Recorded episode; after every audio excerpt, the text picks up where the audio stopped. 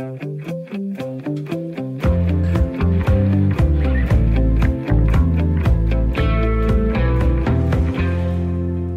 kan ikke leve på denne her måde i længden. Der kommer hele tiden nye mutationer, og Danmark har ikke råd til flere nedlukninger. Der er udsigt til vacciner til os alle sammen, men denne her slags spørgsmål pipler altså frem. Spørgsmålene om, hvad der skal ske, hvis vi ikke slipper af med corona. Vi tager snakken her i selskabet om, hvordan vi går fra at danse med corona til at leve med corona, og samtidig åbne samfundet mere, end vi gør i dag. Vi skal også se på, øh, hvad en direktør i grunden betyder for en virksomhed. I Ørsted der er der som bekendt tårnhøje forventninger til Mads Nipper, som er ny topchef. Kan han ene mand gøre sådan en stor forskel, som øh, man forventer? Øh, samtidig så har direktøren for Amazon i USA, Jeff Bezos hedder han, fortalt, at han trækker sig. Men hvad gør det så egentlig, hvis han alligevel bare skal være bestyrelsesformand i stedet for? Vi ser nærmere på direktørrollen lidt senere i udsendelsen. Velkommen til Selskabet på Radio 4, programmet, hvor vi går tæt på ugens store erhvervshistorier med hjælp fra et par af dem, der kender erhvervslivet indefra. En udsendelse, hvor vi i øvrigt også tegner et portræt af netop ham her, Jeff Bezos. Jeg hedder Mie Rasmussen, jeg er journalist og selvstændig kommunikationsrådgiver, og Jens Christian Hansen, du er her også endnu en gang. Er jeg. Endnu en gang med, øh, må jeg godt sige, du er uklippet? Det er jeg. det er vi begge to. Højt hår. og udover at være uklippet, så er du også både journalist og mangeårig erhvervskommentator. Øh, og vi har selvfølgelig også to panelgæster med i dag. Den ene, det er Laura Lindahl. Velkommen til. Tak. Du er øh, direktør i DFM, Dansk Facilities Management, og så er du også medlem af kommunalbestyrelsen i Frederiksberg Kommune for konservativ, skal vi lige sige, nyligt skiftet fra Liberal Alliance. Tillykke med det. Tak skal du have. Og øh, så har vi også en ny i panelet, Pia Torik. Velkommen til. Jo, tak. Du er medejer af Ingvartsen Partners, et konsulentfirma inden for ledelse. I arbejder blandt andet med at rekruttere til ledelsesposter og bestyrelser. Øh, og må vi godt kalde dig headhunter? Det må man godt. Godt nok, ja. for det, det, det er en titel, de fleste kan, kan forstå, hvad er. Øh, velkommen til øh, begge to, og Pia, jeg kan i øvrigt også lige sige, at du øh, blandt andet også har en baggrund som vicekommunaldirektør, øh, så du har både sådan forvaltningsindblik, og øh, også, hvis vi skulle komme omkring det, en form for, i hvert fald fra sidelinjen, et, øh, et indblik i det politiske system. Øh, Inden vi går ombord i dagens paneldebatter, Jens Christian, vi skal jo have et øh, nyhedsoverblik, for der sker heldigvis stadigvæk nogle ting derude, selvom det vi sidder hjemme i vores sofa. Jamen, der sker noget i hver uge i erhvervslivet, øh, og, det skulle, øh, og det er jo det, vi skal fortælle om her på Radio 4. Ja, Mie, det er jo store regnskabsperiode, øh, og for mange er det sikkert et frygteligt kedeligt øh, at sidde og kigge i regnskaber. Jeg sidder og kigger meget og læser meget regnskaber, fordi de fortæller jo noget om, hvor står den pågældende virksomhed lige nu, og hvad, hvor er de på vej hen. Hvis man også vil have noget om værdier og kultur, så kan man også læse om noget øh, af det i regnskaberne. Novo Nordisk, Mærsk, DSV, Ørsted, alle de store virksomheder har øh, leveret tordnende gode regnskaber. Og det er jo lidt overraskende, øh, efter et år, det er år, øh, øh, 2020-året, hvor det har været corona, så man skulle jo tro, at de var i krise. Nej, det er de ikke. De tjener så mange penge, som de aldrig nogensinde har gjort før. Men det er jo også meget sådan nogle transportselskaber, blandt andet, som vi har skulle få fragtet mange ting, ikke? Det er lige præcis, og øh, jeg læste her for nylig, at øh, trafikken i Shanghai, lufthavnen har jeg sagt, Shanghai Havn, er den største nogensinde. Og det er jo tankevækkende på et tidspunkt, hvor vi, øh, hvad skal man sige, er i coronakrise, men som du siger, vi får jo købt og leveret pakker øh, i uendelige mængder. Øh, det, som jeg øh, hæfter mig lidt med, det er jo, at vi ikke har set regnskaberne for de små og mellemstore, ja. og der tror jeg, vi ser et andet billede. Det er jo rigtigt, som, altså det her er de helt store øh, internationale virksomheder, og de har det rigtig, rigtig godt. Ja. Uh, en anden stor ting, som lige er kommet på plads, det er jo den politiske beslutning om at etablere en såkaldt energiø ude i Nordsøen. Ja. Og den koster, hold nu fast, 210 milliarder kroner. Ja, men der skulle også være noget brandværdi for Danmark i at vise omverdenen, at vi kan den slags. Ja, ja, lige præcis. det, uh, nu er den politiske øh, beslutning i hvert fald kommet på plads. Og øh, tanken er vist nok, at staten skal eje halvdelen, og så skal de have pensionskasser med og alle de andre pengetanker. Og der er sådan lidt øh, uenighed om, det er godt eller skidt at lave mm. sådan en, øh, en stor en. Øh, den producerer meget mere el, end vi kan aftage her, så, så er det jo tanker om at levere øh, energi og el til Belgien og til landene omkring os. Men det er meget, jeg synes, det er et meget fascinerende perspektiv i hvert fald i et lille land som Danmark, hvor vi vil øh, brande os som, øh, som grøn øh, klimaland.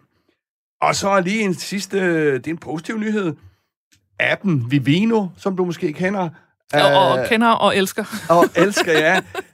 Uh, som jo startede i en kælder på Amager for en 8-10 år siden af blandt andet Heini Zachariasen. Og, og opfylder et, et grundlæggende behov hos os alle sammen i at lynhurtigt kunne scanne os frem til, hvad for en vin vi skal købe ned i supermarkedet. Ja, og hvad alle andre synes om den vin, ja. uh, sådan på nogle ratings. Og de har lige hvad skal man sige, det er en slags, hvis man ikke har prøvet den, sådan en slags Wikipedia for vin, ikke? Du tager et billede af en vinflaske, og bum, så finder du ud af, hvad folk rater den til. Jo, det kan du sige. Ja. Uh, det spændende ved det der, det er jo også, at du kan så købe vinene jo, mm. altså det er koblet op, skal jeg ikke gøre mig klog på hele deres uh, forretningsfilosofi, uh, men nu har de fået hentet 1 milliard kroner, friske uh, milliard, 1 milliard. Fra en så, investor? Eller? Ja, fra en 3-4 store øh, investorer, ja. blandt andet øh, nogle svensker. Nu skal de til at, de er jo stort set ud over hele verden, men, men hele teknologien, siger de selv i hvert fald, øh, lader mig tilbage og ønske. Og så er det jo hele distributionen af vin, altså at vin indkøb bliver digitalt. Jeg ved ikke ah. også, om vi skal til at drikke øh, øh, vin øh, digitalt. Det håber jeg ikke. Uh, Nej, helst ikke mere det, vi gør i forvejen. så, men det er jo øh, eksempel på en virksomhed, som, som, øh, som er startet i den berømte kælder, øh, og så brager frem, øh, ja. og nu er en milliardvirksomhed. Det er en spændende, en spændende historie fra, fra farve nye verden. Ja, det kan være, at Vivino bliver det nye danske eventyr.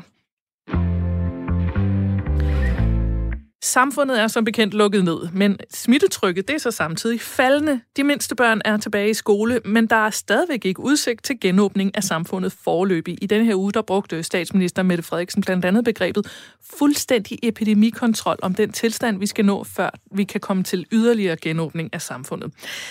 Samtidig så åbner debattører og eksperter nu for det, man i den grad må kalde en svær snak, nemlig den om, hvordan vi åbner samfundet samtidig med, der er corona. Vi har altså ikke råd til flere nedlukninger, det, nedlukninger, det siger erhvervslivet. Folkesundheden kan ikke klare mere nedlukning, sådan lyder det fra sundhedseksperter i Berlingske i sidste uge. Og så er der filosofen Svend Brinkmann, som rigtig mange danskere kender. Han skrev forleden på Facebook, at spørgsmålet om, hvor mange dødsfald samfundet bør acceptere i forhold til befolkningens generelle livskvalitet, er måske det vigtigste spørgsmål i min levetid. Det er sådan, han betegner det. Øh, Jens Christian, den svære samtale kalder man det. En, en ekstremt svær samtale, tør jeg godt kalde det. Øh, og det er jo virkelig et spørgsmål, der splitter det her. Men hvor ser vi erhvervslivet begynde at røre på sig i forhold til at genåbne samfundet?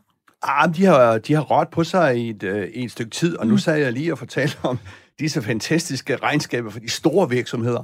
Her er vi over i en helt anden boldgade. Her er vi over i de små og mellemstore. Her er vi over i hotelbranchen, restaurationsbranchen, butiks- øh, og detailhandlen, som virkelig, virkelig lider. Mm. Uh, og, uh, og der er jo stigende, Brinkmann fortæller det jo, altså udtrykker det jo rigtig, rigtig, rigtig godt. Vi bliver mere og mere frustrerede.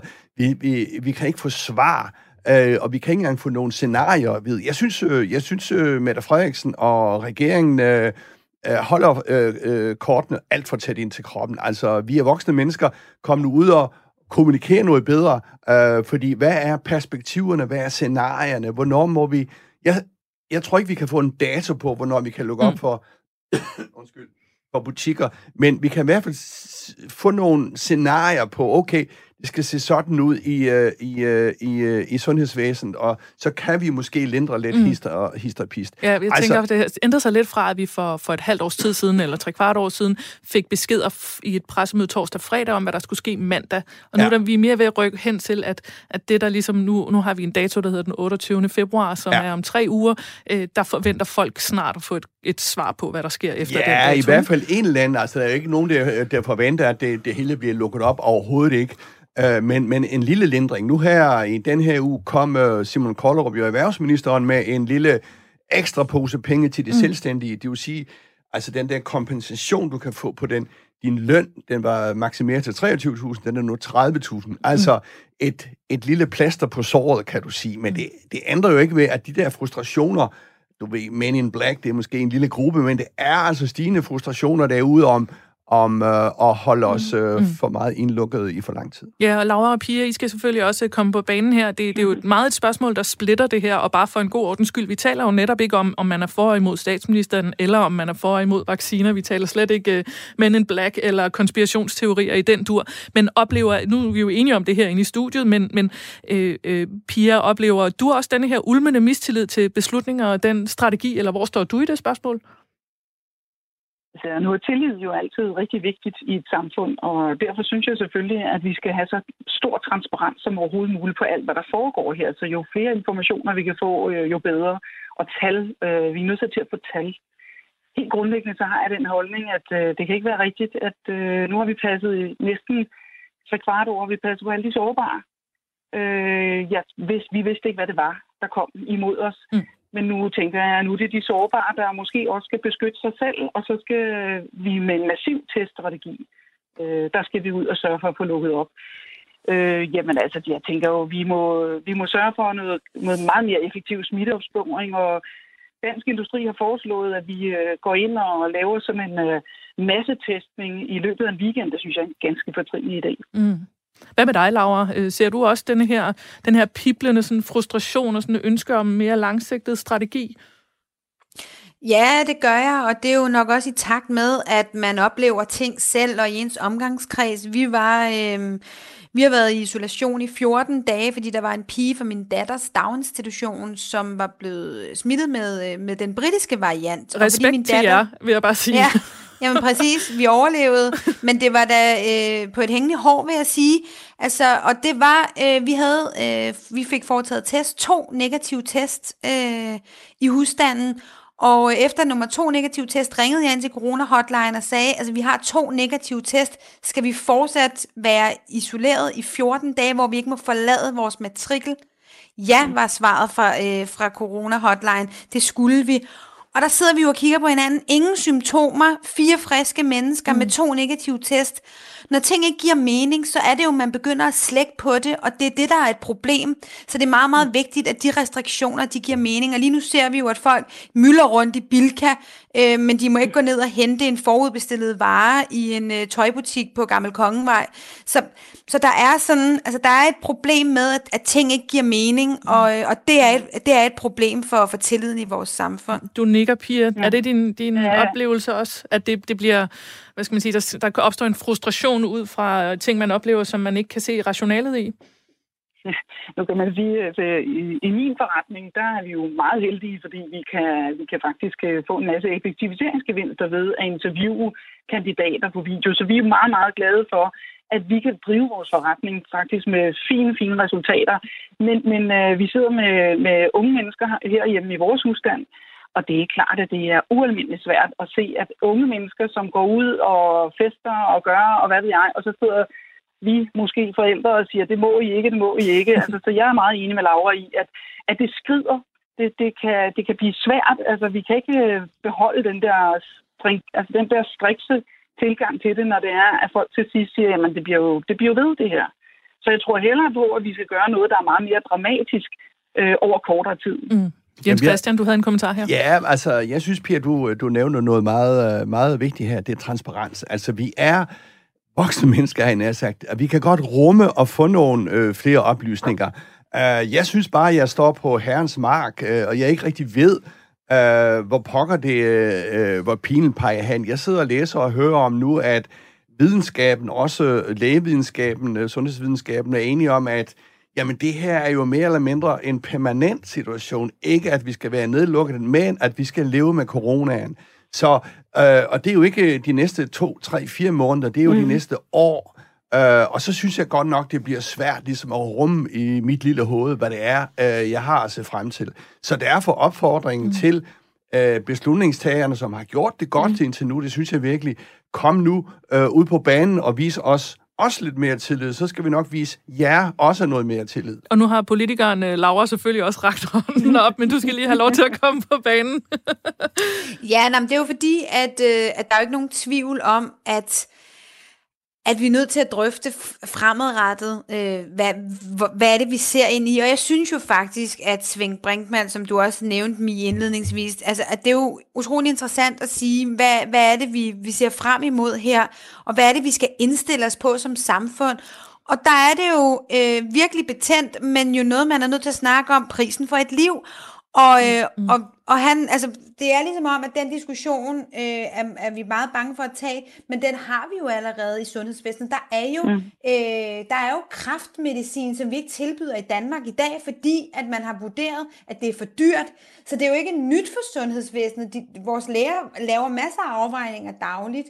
Øhm, og jeg er fuldstændig enig med ham, øh, altså Svend Brinkmann, i, at den, den debat er vi også nødt til at, øh, at begynde øh, så småt på at tage og sige, hvordan er det, at vi skal, vi skal leve med mm. det her på, på den ikke længere bane. Og Pia, du øh, rækker også hånden op nu. Ja, men det er, det er ud fra også den her Big Brothers Watching You-ting. Altså, i vores internationale organisation, der sad vi i starten i marts og april og holdte internationale møder, så der var vores partner i Shanghai, han, han fremviste med stolthed, at han havde en app, hvor han kunne sige, at han var, øh, han var lige blevet vaccineret. Hvad, der sad jeg over og tænkte, ej, det bliver, det bliver for vildt det her. Men jeg har jo selv nået dertil nu, at jeg må sige, jeg synes, den smitteopsporing, der foregår, den er jo fuldstændig utilstrækkelig. Og vi er simpelthen nødsaget til at prøve at sikre, at der i kommunal regi, der bliver, der, altså, der bliver en skærpelse på, at kommer der nogle smitteudbrud, nogle smittekæder, så skal de jo bryde, så skal vi gøre noget, der er meget mere markant. Og det samme med hele den her teststrategi, vi er nødt til at sørge for, at der er langt flere testfaciliteter. Så vi, skal, vi er simpelthen nødt til at sige til folk, prøv at høre, I kan få masser af frihed, I skal bare testes ofte, sådan så vi kan nå at stoppe, og vi kan nå at smitteopspore. Og jeg synes jo, altså, det er jo lidt grotesk, at, at man ikke Øh, man kan jo se på landkortet, at der er nogle kommuner, der er hårdere ramt. Jeg kan ikke forstå, hvorfor det er, at Læsø, Samsø, alle mulige andre øh, tønder, hvad ved jeg, at de er så markant hårdt ramt, øh, kan man sige, restriktionsmæssigt, hvor det er nogle bestemte kommuner, der åbenbart har nogle problemer. Ikke? Og det øh, lader også til, at der er i hvert fald nogle borgmestre der, der begynder at lægge noget, noget pres på regeringen. Jens Christian, hvis nu vi skal prøve at se på, sådan, øh, du talte om det der med, øh, at regeringen måske har meget sådan et, taler meget sådan i korte perspektiver, og, og, og du efterlyser sådan lidt længere perspektiver på, hvordan en, en genåbning af samfundet kan se ud. Hvad ser, hvad ser du? Altså Svend Brinkmann siger det der med, kulturlivet er vores åndehul i samfundet. Så han slår meget sådan på tromme, tromme for sådan, som filosof, at vi får åbnet for det kulturelle, fordi det er der, vi sådan mentalt kan trække vejret. Men hvad ser du om sådan, hvilke, hvilke brancher skal man åbne kulturlivet først, og så butikkerne senere? Eller, hvor, hvor, nu er du jo ikke biolog, men altså... Nej, men... og det vil jeg også gerne lige øh, understrege. Jeg er jo bare en ganske almindelig lille borger, som er, er, er, er, er meget interesseret i det her. Øh, jamen, øh, øh, og jeg tror meget på, altså jeg er en, der følger øh, og er lojal over for, øh, øh, hvad skal man sige, sundhedsmyndighederne. Så jeg, jeg tror på, hvad de siger, men de skal mm. bare sige noget mere. Jamen altså, og så kommer jeg med min øh, øh, amatør, øh, øh, hvad skal man sige, holdning, ligesom øh, alle mulige andre. Uh, jeg kan ikke forstå, at man ikke kan åbne for eksempel nogle af de små uh, uh, handlende uh, og butikker, og med de restriktioner, der skal være, der må være to i butikken, hvis den er så og så stor, mm. og så videre, mm. og så videre. Altså, ja. nu kan jeg ikke huske, hvem blev nævnt. Jeg så et billede fra, jeg tror, det var fra Bilka, hvor folk, om jeg siger, øh, øh, øh, om så må sige, stod oven på hinanden mm. øh, for at, at komme til. Så altså, der er nogle ting, som ikke hænger sammen i, i, i vores forståelsesrammer her. Mm. Øh, og det tror jeg da, altså hvis de kommer ud i her den 28. februar og siger, okay, vi tager den samme nedlukning til, til april, så tror jeg altså, det bliver mere civil ulydighed. Mm. Så det lyder som om, at du i hvert fald har meget fokus på, på de mindre butikker. Hvad med ja. dig, Pia? Er det, også, er det også de små butikker, du savner at kunne komme ud i, eller vil du i virkeligheden hellere på museum? nu ikke lige museum, men jeg tænker i hvert fald, at øh, med far for, at jeg, jeg forsøger at overshine Brinkmann, så, så arbejder jeg jo inden for den positive psykologi, og der handler det jo rigtig meget om de der positive relationer, vi har brug for. Så jeg tror, de, de fleste af os, vi har brug for at kunne få lov at se mere af vores familie, mere af vores venner. Mm. Så hvis jeg lyntester mig, og så til gengæld inviterer til middag og sørger for, at alle er lyntestet, inden de kommer, det synes jeg, vi skal gøre. Ja, altså den nytårsaften, jeg fik, og den nytår, øh, juleaften, jeg holdt, det var der ikke noget at skrive hjem om. Og jeg tror, vi har brug for. Jeg ved, jeg ved i hvert fald, at den 27. juni, der holder vi en stor fest. Jeg tror, der er mange, der har været den 27. og 28. juni krydset af i kalenderen, men jeg tror måske også, at vi er flere og flere, der begynder sådan at skubbe den lidt til hjørne og tænke, det er nok utopi at tro, at vi alle sammen er vaccineret. Øh, Laura, hvordan, ja, Laura, hvordan øh, ser du på, øh, på det her genåbning? Hvilken rækkefølge kunne du godt tænke dig, det skete i? Men altså, jeg, øh, jeg synes, det er en der diskussion om, øh, skal det være kulturlivet, turisme, øh, de små mm. erhvervsdrivende, altså det er svært. Øh, mm. Det, jeg synes, der er øh, alarmerende, og som jeg synes bliver talt øh, alt for lidt om, det er øh, de andre dele af sundhedsvæsenet. Vi taler kun om corona. Vi taler ikke om, at øh, der triller færre øh, kraftpatienter ind på hospitalerne. Det er jo ikke fordi, at der ikke er kraftpatienter. Det er simpelthen fordi, de ikke er der. Der kommer, der, øh, der kommer masser af det efterfølgende, øh, som der skal følges op på. Så oplever vi jo de unge angst depression, ensomhed, det synes jeg er et kæmpe problem, som fylder ja. alt, alt for lidt. Så jeg vil meget hellere vende det om og så sige, den ungdomsgeneration, vi har, hvad har de brug for at blive åbnet op ja. for, at vi ja. forebygger angst og depression hos en hel generation, fordi det kan simpelthen ødelægge øh, menneskeliv, og, øh, og så kan det godt være, at man har reddet øh, med al respekt og øh, to øh, 90-årige på et plejehjem, men hvis vi mister øh, 10 unge, der skal leve i, øh, i psykiske problemer resten af deres liv, så er det godt nok en dyr pris for mig at se. Mm, Pia, du, ja, øh, Pia, du sidder og nikker og siger, mm, jeg, jeg noterede også, at du sagde, at der er unge mennesker hjemme på din matrikel. Øh, hvordan, øh, hvordan takler de det her? Er det også nogen, du er bekymret for? Ja, det er det. Jeg har tvillinger, der fylder 19 og skal til at lave SRP i 3.G. Og det er jo ikke sjovt for dem, det her. Altså, det er, vi, øh, vi tvangsordinerer jo nærmest uh, gåture med veninder i fri, uh, fri luft. Det er vi nødt til, for ellers bliver man småtosset af det. Så, så jeg tror helt klart, at jeg er meget på Lauras øh, øh, bane også. Og så vil jeg også sige, hvorfor sondre mellem kultur og, og erhverv, fordi øh, der er jo rigtig meget, altså Tivoli og Jamen, der er jo, altså selv Roskilde Festivalen, det er jo en erhvervsvirksomhed. Det skal vi jo altså, Og der er mange følgeindustrier bag ved mm. de her events og alle de her museer. Så det, er jo, det hele er jo erhvervsliv. Jeg mm. synes ikke, vi behøver så sondre overhovedet. Ja. Men vi skal jo blive gode til at holde afstand. Vi skal blive gode til at stille krav til, at, at folk er testet, før de til ting. Og så, så er jeg meget på det der coronapas, altså på en smart måde på en app. Det tror jeg, vi er mange, der er kæmpestor fan af. især, især hvis det, det kan udbrede... Det var jeg ikke i april, jeg gerne indrømme, men det er jeg nu. kan være, især hvis vi kan udbrede det til hele verden, så vi også kan få lov til at komme ud og rejse igen. Uh, Jens Christian, ja. hvis nu vi lige skal slutte af med at få, uh, få blikket rettet mod dansk erhvervsliv igen, hvordan, uh, hvordan ser altså virksomheder egentlig ind i fremtiden nu, altså over de næste år? Det er jo, der er jo ingen af os, der ved, hvordan det ser ud om tre uger. Nej, og det er, altså, jeg synes ligesom, det er to forskellige øh, ting. Øh, for lige at starte med de store virksomheder, som har dybe lommer, som har masser af kapital. De skal nok klare sig. Mm.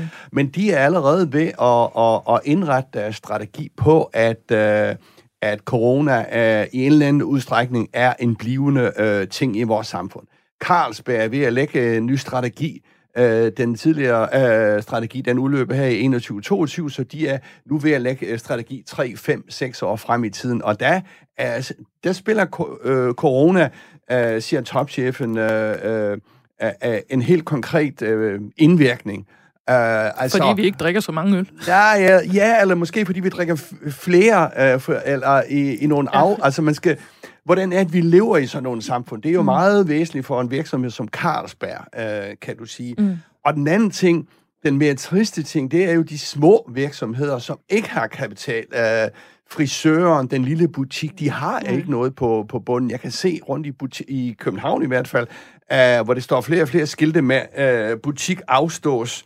Uh, mm. Altså, uh, uh, og de bliver selvfølgelig kompenseret noget hen ad vejen, og forhåbentlig kan vi holde dem øh, øh, gående, men det er jo der, det er jo der, den kommer til at, at, at gøre rigtig ondt. Mm. Og er det lige nu, at man er i gang med at lægge de her strategier om? Øh, er, det sådan, er det sådan nu, man ser det, eller går man stadigvæk og afventer lidt, hvad der kommer til at ske det næste halvår? Ah, jeg tror ikke, man afventer sig meget. Altså sådan noget strategi, det er jo sådan noget løbende udvikling, kan du sige. Men de har tit sådan en treårsplan eller en femårsplan, som de så kalder et eller andet. Jeg tror, den i Carlsberg, den her Sale 22. Uh, den blev lavet i 16-17, øh, og så skulle bringe Carlsberg et, øh, et bestemt sted hen, ikke? Og så er det en ny strategi, Øh, og så justerer man selvfølgelig på den, mm. øh, hvis, øh, hvis der kommer nogle store, øh, hvad skal man sige, udefra kommende begivenheder, som corona jo er, og jo i særlig grad, hvis det sådan er en blivende tilstand, kan du sige. Mm. Øh, måske skal vi lægge, eller det skal vi, lægge øh, debatten ned her, og måske også bare lige sige, at selvfølgelig er der, øh, er der meget erhvervsliv, der, øh, der gerne vil have, have fokus på den her manglende indtjening, og det bliver... Øh, det kommer helt sikkert til at fylde noget over de næste måneder, at øh, debatten flyttes fra der, hvor den er nu, til en øh, lidt mere øh, langsigtet strategi. Øh, vi, øh, vi er tilbage lige om et øjeblik, hvor vi blandt andet skal se på øh, direktørens rolle. Har han eller hun rent faktisk en betydning, eller er det mere eller mindre sådan en, en ofte en grå eminence, der sidder på den post? Og så skal vi også tale om verdens nu næstrigeste mand, Amazons stifter Jeff Bezos.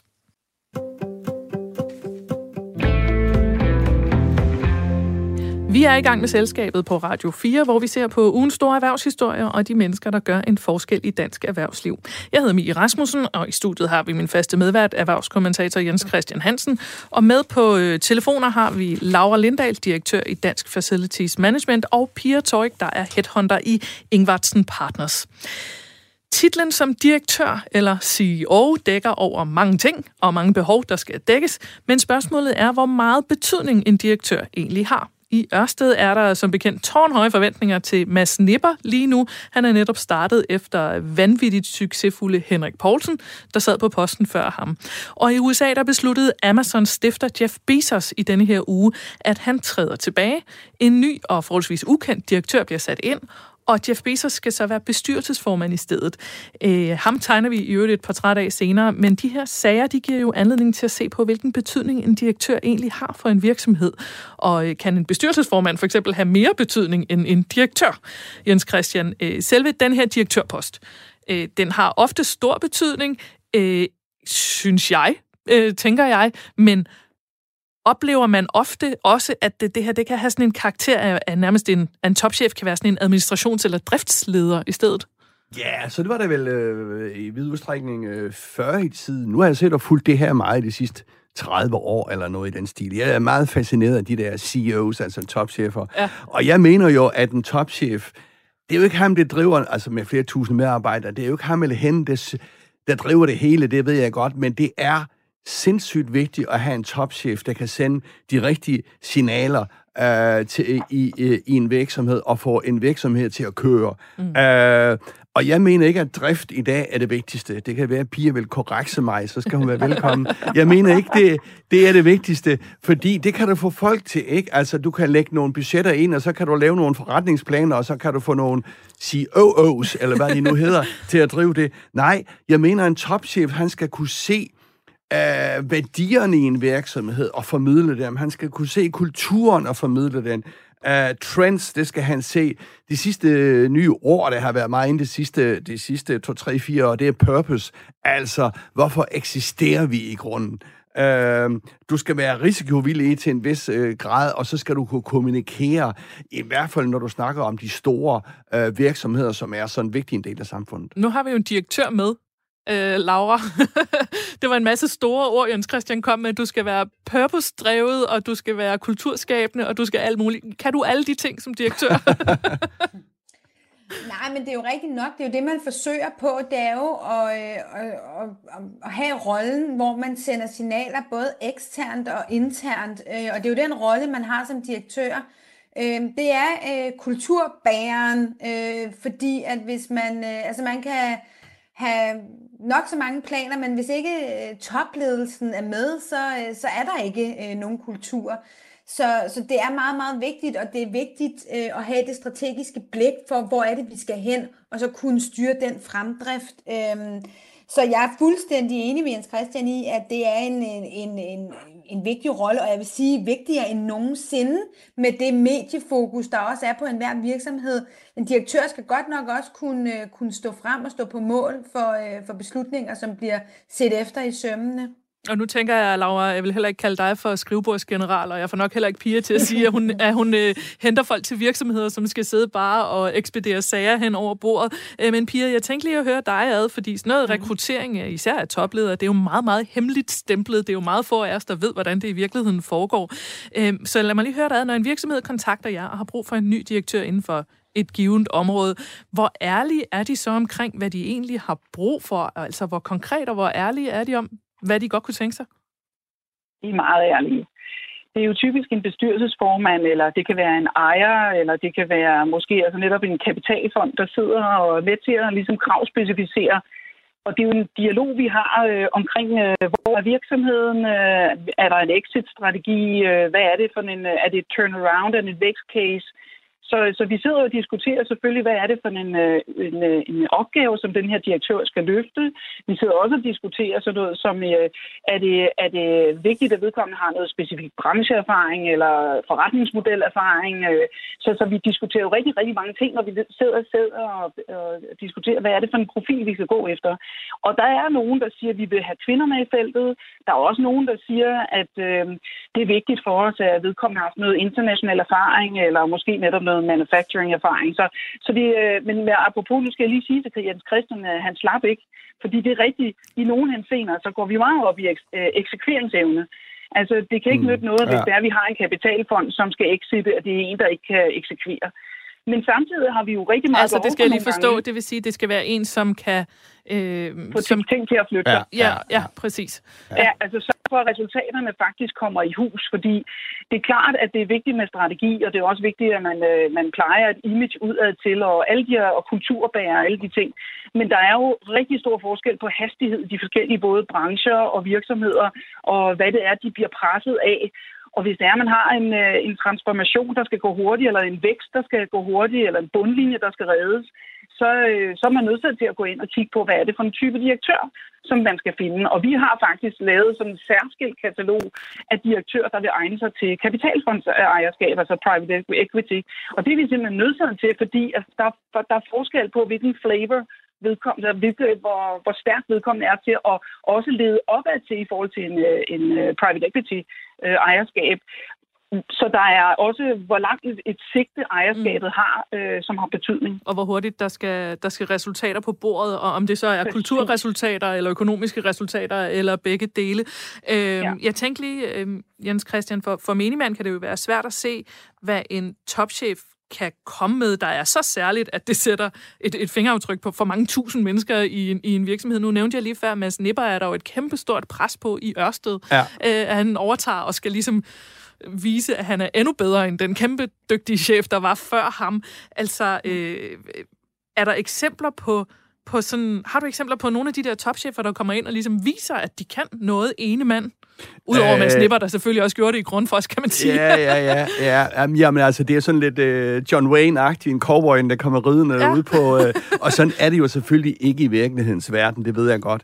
Men, men det er meget... Uh, for eksempel uh, kan jeg nævne sådan en som Knudstop, der kom til Lego i 2004-5-6 mm. stykker. Mm at der var Lego altså i krise. Altså, Lego var så meget i krise, at den var ved at blive solgt til udlandet. Mm. Eller frygten øh, var, at den kunne blive solgt til udlandet. Nu nævnte du Mads Nipper i, uh, i Ørsted. Henrik Poulsen kom til uh, Ørsted 2012, tror jeg det var. Der var det en mm. sort virksomhed, altså en olie- og gasbaseret virksomhed. Man havde så fra bestyrelsen og staten, uh, som jo ejer halvdelen, uh, taget beslutning om, at nu vil, vil man over i det grønne. Øh, men, men, og så er det rigtigt, som Pia siger, at den der eksekvering fra det sorte til det grønne, den er altså lavet mm. til UG med kryds og slange øh, mm. op i Ørsted, hvor du skal have de der 5, 6, 7.000 medarbejdere til at, at følge med, ikke? Øh, så hvad er, altså hvilke CEO-jobs er sværere? Jeg vil næsten være lidt provokerende at sige, at nogen, et af de letteste job i Danmark, det er måske at være topchef i Novo Nordisk. Uh, jeg mener altså, folk bliver federe og federe, og der skal mere og mere øh, medicin til.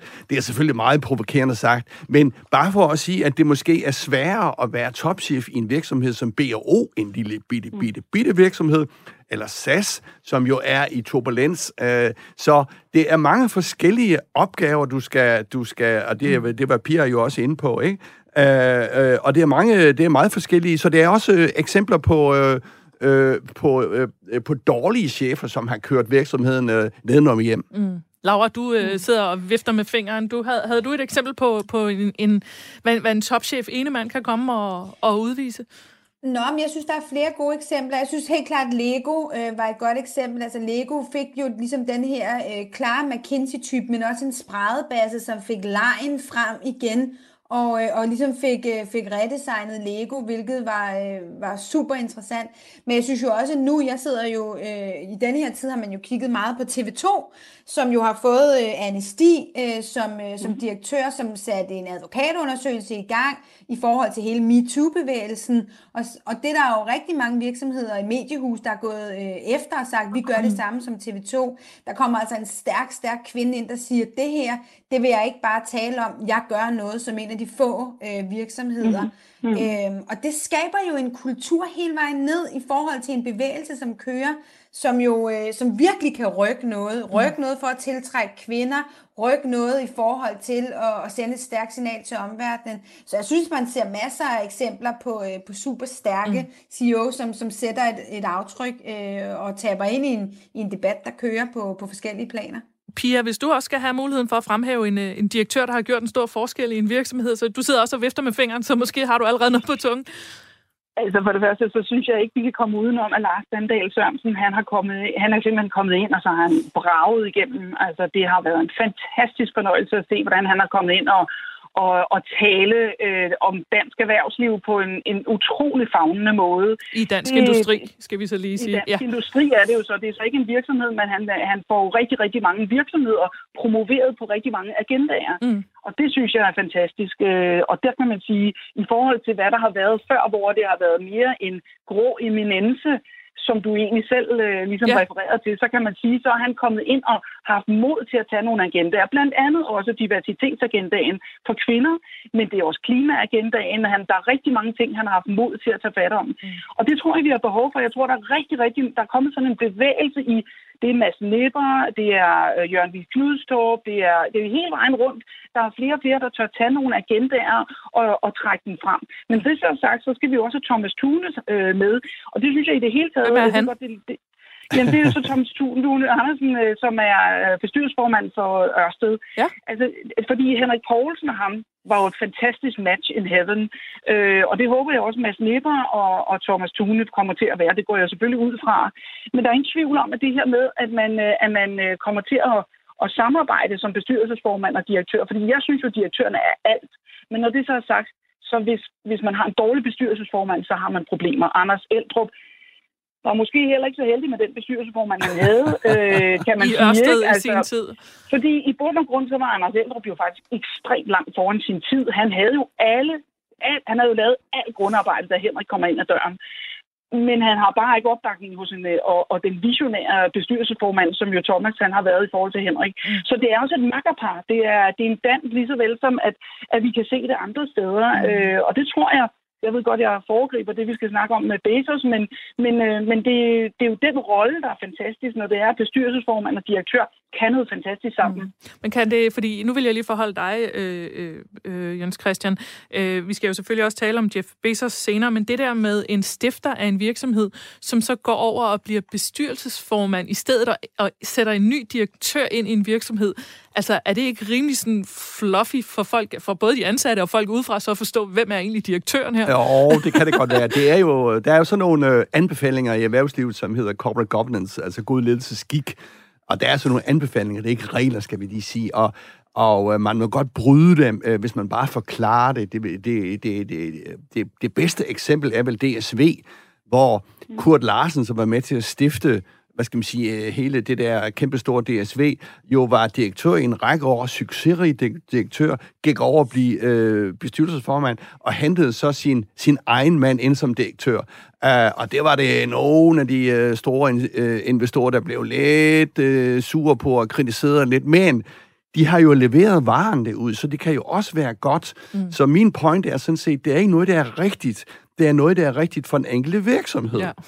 øh, må jeg ikke lige nævne en virksomhed, hvor det gik galt, Ambu, som jo er en uh, virksomhed, som uh, leverer til medicoindustrien. Uh, der havde vi en Lars Marker, som var topchef uh, uh, og bragte Ambu frem som den uh, størst stigende aktie i, i Europa, tror jeg på et tidspunkt. Han blev så stor, så han blev stør, uh, for stor øh, for virksomheden og større end formanden, for nu at sige det på den måde. De ramlede sammen, og det endte med en fyring. Ja. Øh, øh, øh, så, så, så der er mange forskellige øh, måder her. Der er ikke nogen, der er en rigtige, øh, tror jeg, man kan sige. Du, da vi skulle til at planlægge det her program, så sagde du til mig, vi er simpelthen nødt til at tale om Steve Jobs. Ja. Hvorfor er det, vi skal tale om ham i denne her sammenhæng? ja, men det er det jo, fordi at Steve Jobs, han er jo... Uh, han, han var, er jo... Var bare han er død. Et unikum i erhvervslivet. Han var jo med til at stifte Apple. Han er jo øh, ikke tekniknørd, uh, men han er en en, øh, han kan se og forstå de tekniknørder, han kan se og forstå et design, og han kan se og forstå en forretningsudvikling personen øh, Steve Jobs er et, øh, et dumt svin, tror jeg godt, man kan sige, hvis man har, har fulgt lidt med i det, og det tror jeg også, de portrætter har vist. Men han kan jo helt særligt. Han var inde i Apple, så gik det skævt med, øh, med bestyrelsen der, øh, og de fandt, øh, de gik skævt af hinanden, og jeg ved ikke, om han blev fyret eller gik selv, men han forsvandt i hvert fald fra Apple, og så gik det dårligt i Apple. Så kom han tilbage til Apple, jeg tror, det var, var der en... i 0, starten af 0'erne? Nej, det var i, han kom til, det var i først i 90'erne, så kom han tilbage sidst i 90'erne, ja. tror jeg. Uh, og så fik han genskabt uh, Apple, uh, fordi han havde den der energi og idérigdom, og kunne uh, forstå de mennesker omkring sig. Og jeg har jo bragt Apple frem til det, det er i der, ja, nu var han så jo øh, topchef frem til en 6-7 stykker, og så mm. formand øh, til 11, tror jeg det var, hvor han så døde i, øh, i 11, og, og så har, har de så fået en ny direktør, ikke? Men det er et, et, et eksempel på, hvor vigtig en person kan være for en virksomhed. Hver uge så tegner vi her i selskabet profilen af en person, der spiller en stor rolle for eller i dansk erhvervsliv. Og i dag skal vi ud over Danmarks grænser og tale om en, der spiller en stor rolle for dansk erhvervsliv. Vi har jo været lidt omkring ham øh, tidligere i udsendelsen. Jeff Bezos hedder han, stifteren af verdens største online-forretning, Amazon. Jeff Bezos, han er jo amerikaner, og vi starter lige med at høre et klip fra øh, helt tilbage i 1999, hvor øh, Jeff Bezos han blev spurgt til fremtiden for Amazon. I believe that it's very easy to predict that there are going to be lots of successful companies born of the internet. They're going to have very large market caps and, and, and so on. I also believe that today, where we sit, it's very hard to predict who those companies are going to be. Uh, so, you know, you can make bets on these things. And I think that if we're not one of those important, lasting companies born of the internet, we will have nobody to blame but ourselves, and that we will be extremely disappointed in ourselves.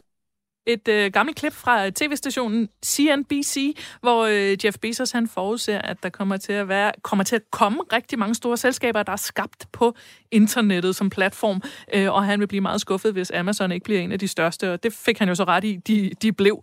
Jens Christian, hvorfor skal vi tale om Jeff Bezos her i selskabet? Han, han er jo ikke dansker og bor ikke i Danmark. Nej, altså, øh, det er sjovt, du lige nævner, øh, har fundet et klip fra 1999. I 1999 sad jeg i øh, New York, øh, var der over i tre år, som korrespondent øh, dengang for Jyllandsposten, og øh, jeg øh, øh, oplevede Jeff Bezos der, øh, som jo havde stiftet virksomheden øh, på en togrejse tilbage i 93-94, altså en 4-5 år for enden. Han fandt ud af det der med, ah, kunne, vi ikke, øh, kunne man ikke sælge nogle bøger øh, online, altså øh, så man øh, kunne bestille dem online, og så sende dem ud med posten det lyder meget banalt i dag.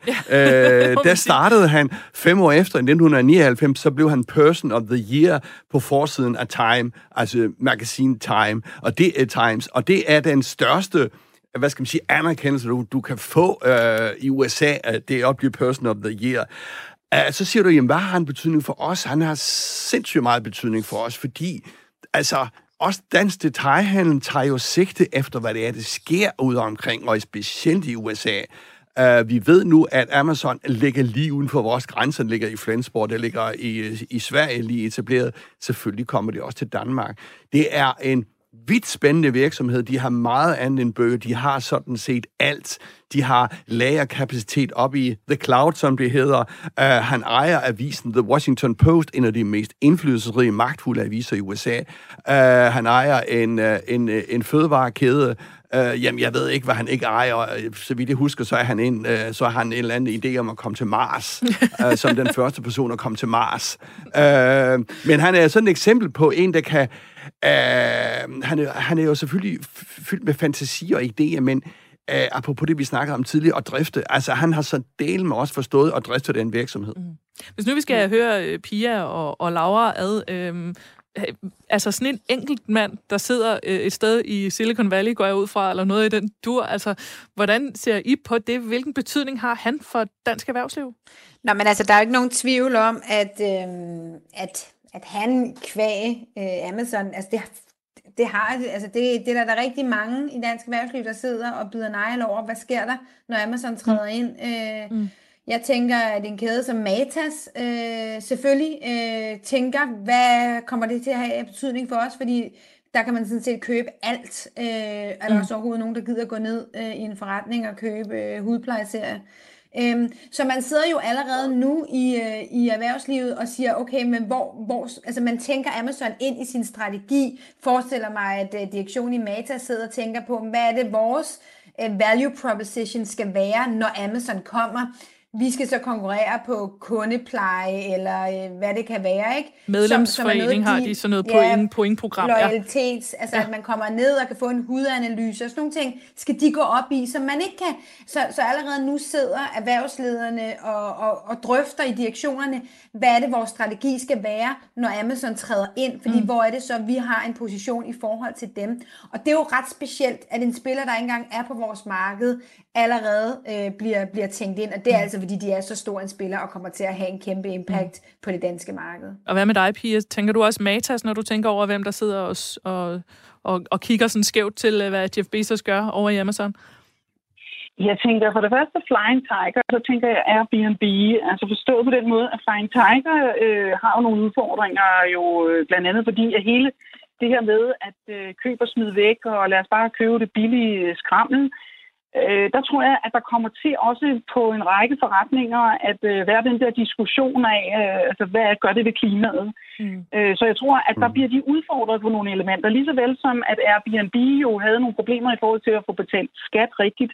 Der tror jeg også, at Amazon kommer til at blive udfordret på det her med, at betaler de folk en fornuftig løn, fordi i Danmark kan vi jo ikke håndtere en, et samfund, øh, der ikke har den sammenhængskraft, som som vi jo kan se i USA, at man nærmest har flere jobs for overhovedet og kan eksistere. Mm. Og, og der tror jeg simpelthen, at der bliver Amazon udfordret på, at de kommer ind i et samfund, som er så veldrevet og, øh, og har en, en, nogle modeller, som, som skaber altså netop et, et, et, en, en harmoni, kan man sige. Og der tror jeg, at de fleste af os, vi vil, vi vil gerne have en, et samfund, hvor det er, at godt nok må man gerne blive rig, men vi er nødt til at have en bund med os op, og vi ønsker ikke en underbetalt øh, arbejderklasse i det her samfund. Det tror jeg ikke, der er nogen af os, der har lyst til at få en, øh, altså en, en, et samfund, der er så ulige. Nej, og no, noget, Nej, man kan vel sige, Nå, man ja. kan vel sige i relation til det, så kan man vel sige, at vi har råd til at fravælge det. Altså i Danmark, der har vi jo faktisk, ja. vi, vi konkurrerer ikke på marginalen på vores produkter, så vi har faktisk råd til at fravælge øh, det, som vi ikke kan etisk stå inden for. Mm. Og det det er jo et privilegie, som vi jo også bryster os af, øh, og netop ja. altså bare refereret til i øh, tidligere i programmet, hvor vi talte om, øh, om den her energiø. Altså vi har faktisk råd til at gøre det rigtige i Danmark. Jeg tror bare ikke, man kan fravælge. Altså, jeg er ikke fortaler for Amazon, fordi det har nogle, jeg tror, det var dig, Pia, der var inde på det, de har nogle frygteligt dårlige arbejdsforhold i USA. De har nogle kæmpe store udfordringer, men det er bare, vi så det også i luftfarten, da de der lavprisselskaber kom mm. ind og ansatte, øh, øh, hvad skal man sige, folk på en anden øh, overenskomst øh, end den danske. Øh, og eller det, ingen altså, overenskomst. Ja, ja. Eller, eller ingen overenskomst. Og det giver nogle rystelser. Man, man, man, altså, man kan jo ikke bare sige, øh, Amazon må, øh, det er forbudt at etablere jer i Danmark. Øh, øh, og jeg tror også, det kommer til, at det er jo som Margrethe Vestager og kompagni, der måske skal ind, mm. også de amerikanske myndigheder, øh, ind og kigge på Shima engang. Er de for store i et samfund? Skal de splittes op? Øh, og det er jo en reel diskussion, vi har lige i øjeblikket. Mm. Jens Christian, jeg tænkte lige at høre dig ad. Nu var øh, grund til, at vi også hiver fat i ham nu, det er jo, at, at Jeff Bezos siger, at nu trækker han sig som topchef for at blive bestyrelsesformand og sætter, at, at der kommer en anden topchef i, i Amazon. Kan du prøve at sætte lidt ord på, hvorfor han egentlig gør det? Altså, for han kunne vel bare blive siddende, kunne han ikke? Jo, det kunne han, og det tror Altså, i sådan en situation, men igen, der må Pia jo korrekse mig fuldstændig. uh, men altså, hvis ejeren sidder uh, ved siden af, uh, uh, så er det stadigvæk ejeren, der bestemmer. Det mm. mener jeg. I ja. hvert fald sådan et selskab. Mm. Nu er aktien jo lidt spredt, men han har stadigvæk de der, tror jeg, op mod 12-15 procent. Jamen, Hvorfor gør han det? Jamen, han vil jo til Mars. Øh, jeg ved ikke, om han kan drive uh, Amazon op fra Mars. Ikke endnu. Uh, uh, ikke endnu.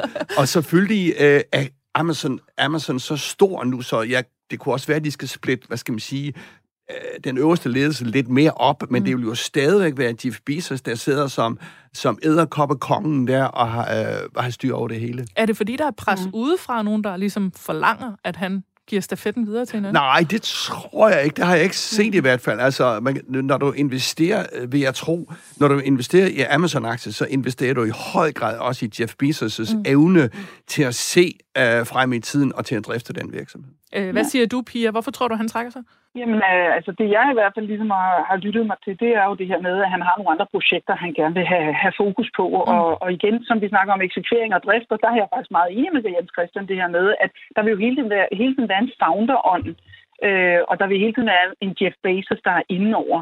Øh, men han kan tillade sig ligesom at give stafetten i forhold til at få driftet og få eksekveret til øh, en, en kronprins, så at sige, som, øh, som er som bedriver virksomheden i hans ånd, kan mm. man sige. Ikke? Altså, og så vil, han, så vil de jo få et makkerpar netop som direktør og som bestyrelsesformand, som er vigtigt. Vi ser det jo også over hos Microsoft, hvor det er, at øh, Bill Gates har givet stafetten mm. videre til Satya Nadella, og Satya Nadella, som har skrevet bogen uh, Hit Refresh, han går ind og simpelthen rebooter en, uh, en kultur, men stadigvæk i Bill Gates ånd øh, men, men, men gør det i, i sin egen. Altså, han, han stepper ind og tager et kæmpe fodaftryk og fylder det ud. Og det må jeg da også håbe, at den nye øh, direktør kommer til at gøre, og, og, øh, og kommer til at lave lige så flotte resultater. Mm. Det blev øh, sidste ord i snakken om Jeff Bezos. Øh, hvis I vil i kontakt med os, så sker det på selskabet snabelag radio4.dk. Tak til vores gæster i dag, Pia Torik, headhunter i Ingvartsen og Partners, og Laura Lindahl, Dansk Facilities Management direktør der. Og tak til lytterne, og tak til dig, Hans Christian. Vi høres ved og mødes igen næste onsdag.